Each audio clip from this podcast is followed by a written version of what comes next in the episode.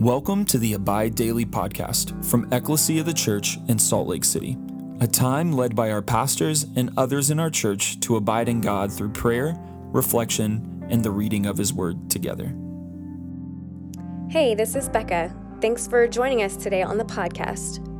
Whether you're local or listening from afar, I'm super excited that you've chosen to take 10 minutes out of your day just to practice stillness reflection, and gratitude. So let's begin our time of prayer and reading today by starting off to take a moment to pause and be aware of God's presence with us.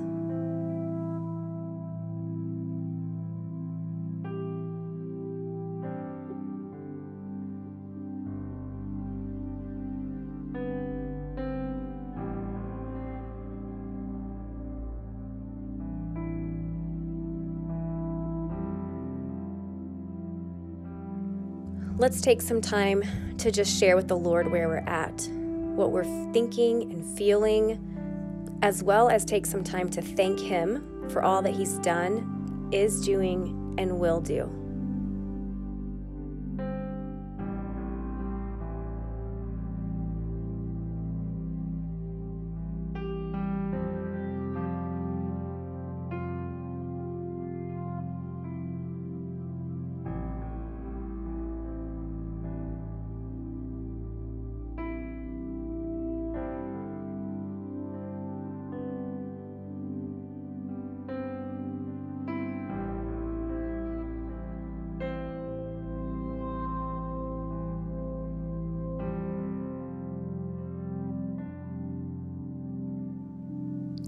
A prayer for purity. O God, whose blessed Son came into the world that he might destroy the works of the devil and make us children of God and heirs of eternal life, grant that, having this hope, we may purify ourselves as he is pure, that when he comes again with power and great glory, we may be like him in his eternal and glorious kingdom where he lives and reigns with you in the Holy Spirit, one God, forever and ever. Amen.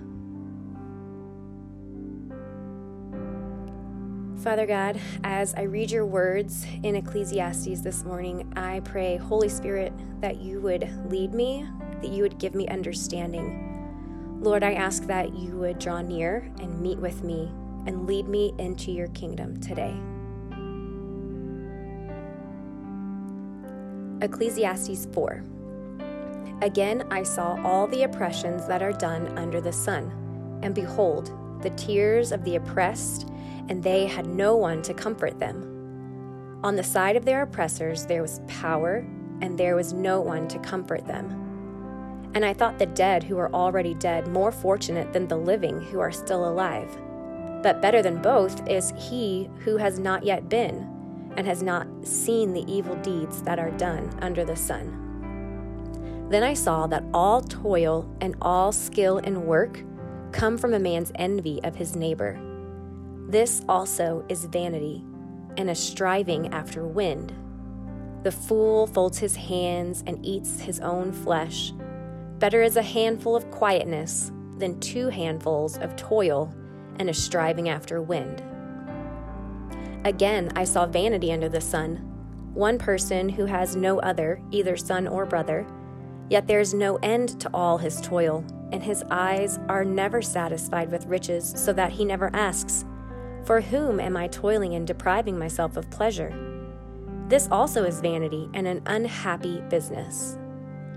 Two are better than one, because they have a good reward for their toil. For if they fall, one will lift up his fellow. But woe to him who is alone when he falls and has not another to lift him up. Again, if two lie together, they keep warm. But how can one keep warm alone? And though a man might prevail against one who is alone, two will withstand him. A threefold cord is not quickly broken.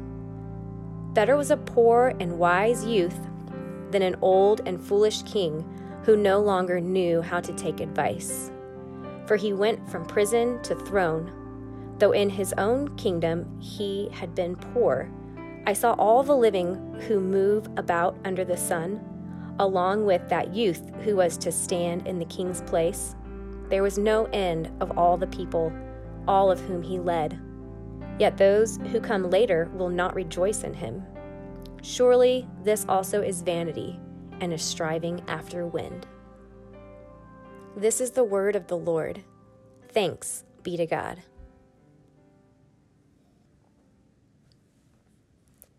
The part from this chapter that stands out to me is verse 9 through 13. I'll just read it again real quickly. Two are better than one because they have a good reward for their toil. For if they fall, one will lift up his fellow. But woe to him who is alone when he falls and has not another to lift him up. Again, if two lie together, they keep warm, but how can one keep warm alone? And though a man might prevail against one who is alone, two will withstand him. A threefold cord is not quickly broken. I think I love this because it talks about being together. And the truth is that we are not alone as believers who are in Christ. Not only is Christ with us, but he has brought us into the family of God, and we have brothers and sisters. We are not alone. Yet, so often, especially in this season, we feel alone. And so I think what really encourages me from this passage is the reminder that the enemy likes to use isolation against me. He wants me to feel alone so that I will fall and not be lifted up. He wants me to feel alone so that I will be quickly broken. Recently, as we've been going through Philippians on Sundays at our gatherings, um, chapter four that talks about when you're anxious, find prayer and thanksgiving. And don't do that alone, but bring someone into that. And immediately I knew that there was a situation I was feeling alone in. So I took the step of courage after Sunday and grabbed a friend and just confessed, I need you to pray with me. And it felt 100% better to bring someone into that with me. I think the easiest way to combat the lie of loneliness is to reach out and ask someone to enter into this struggle with you, though it takes a lot of courage. It is 100% the best way to fight against the enemy's schemes of isolation. Because the reality is, we are not alone. The reality is, we have Christ with us and we have other believers in Christ who we can call on when we're feeling alone to fight the good fight with us. Now, I'm going to leave it to the Holy Spirit if there's an area in your life where you're believing the lies of loneliness and need to reach out and ask for prayer and ask for someone to be with you in that.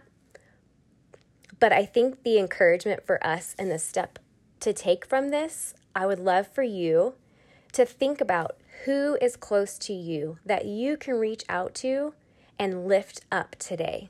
Who can you encourage? Who can you build up? Who can you lift up? Especially in this season where we're struggling isolation socially, take some time, find that person in your mind, and just pray for them. And after the podcast, reach out and send them a word of encouragement. It can be on the phone, it can be on text. So today, let's be thankful that we are not alone and practice encouraging one another by thinking of someone we can lift up and encourage right after this call.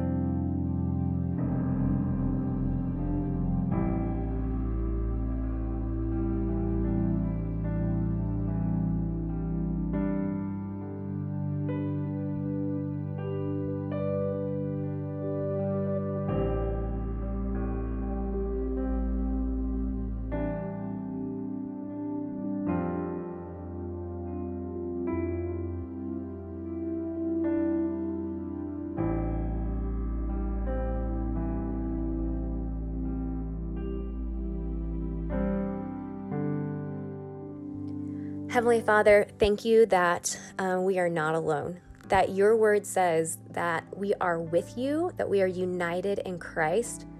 Thank you also that you have united us into a family of believers and that we get to bear one another's burdens in this really practical way. Thank you um, that two are better than one. Thank you that um, two will withstand an attack so much better than one. So when the enemy tries to come and um, make us feel alone, I pray that we would fight those lies and take action and courage by inviting others into the struggle. I pray, God, that as you bring people to our mind, even now, that we would ask even how we could encourage them and then take that step of action to reach out with a phone call, with a text, and let them know that we are thinking of them and encourage them. Thank you for Christ and the life that we have in Him. I pray protection and provision over all those who are listening. That through our prayers and by our lives, your kingdom would come.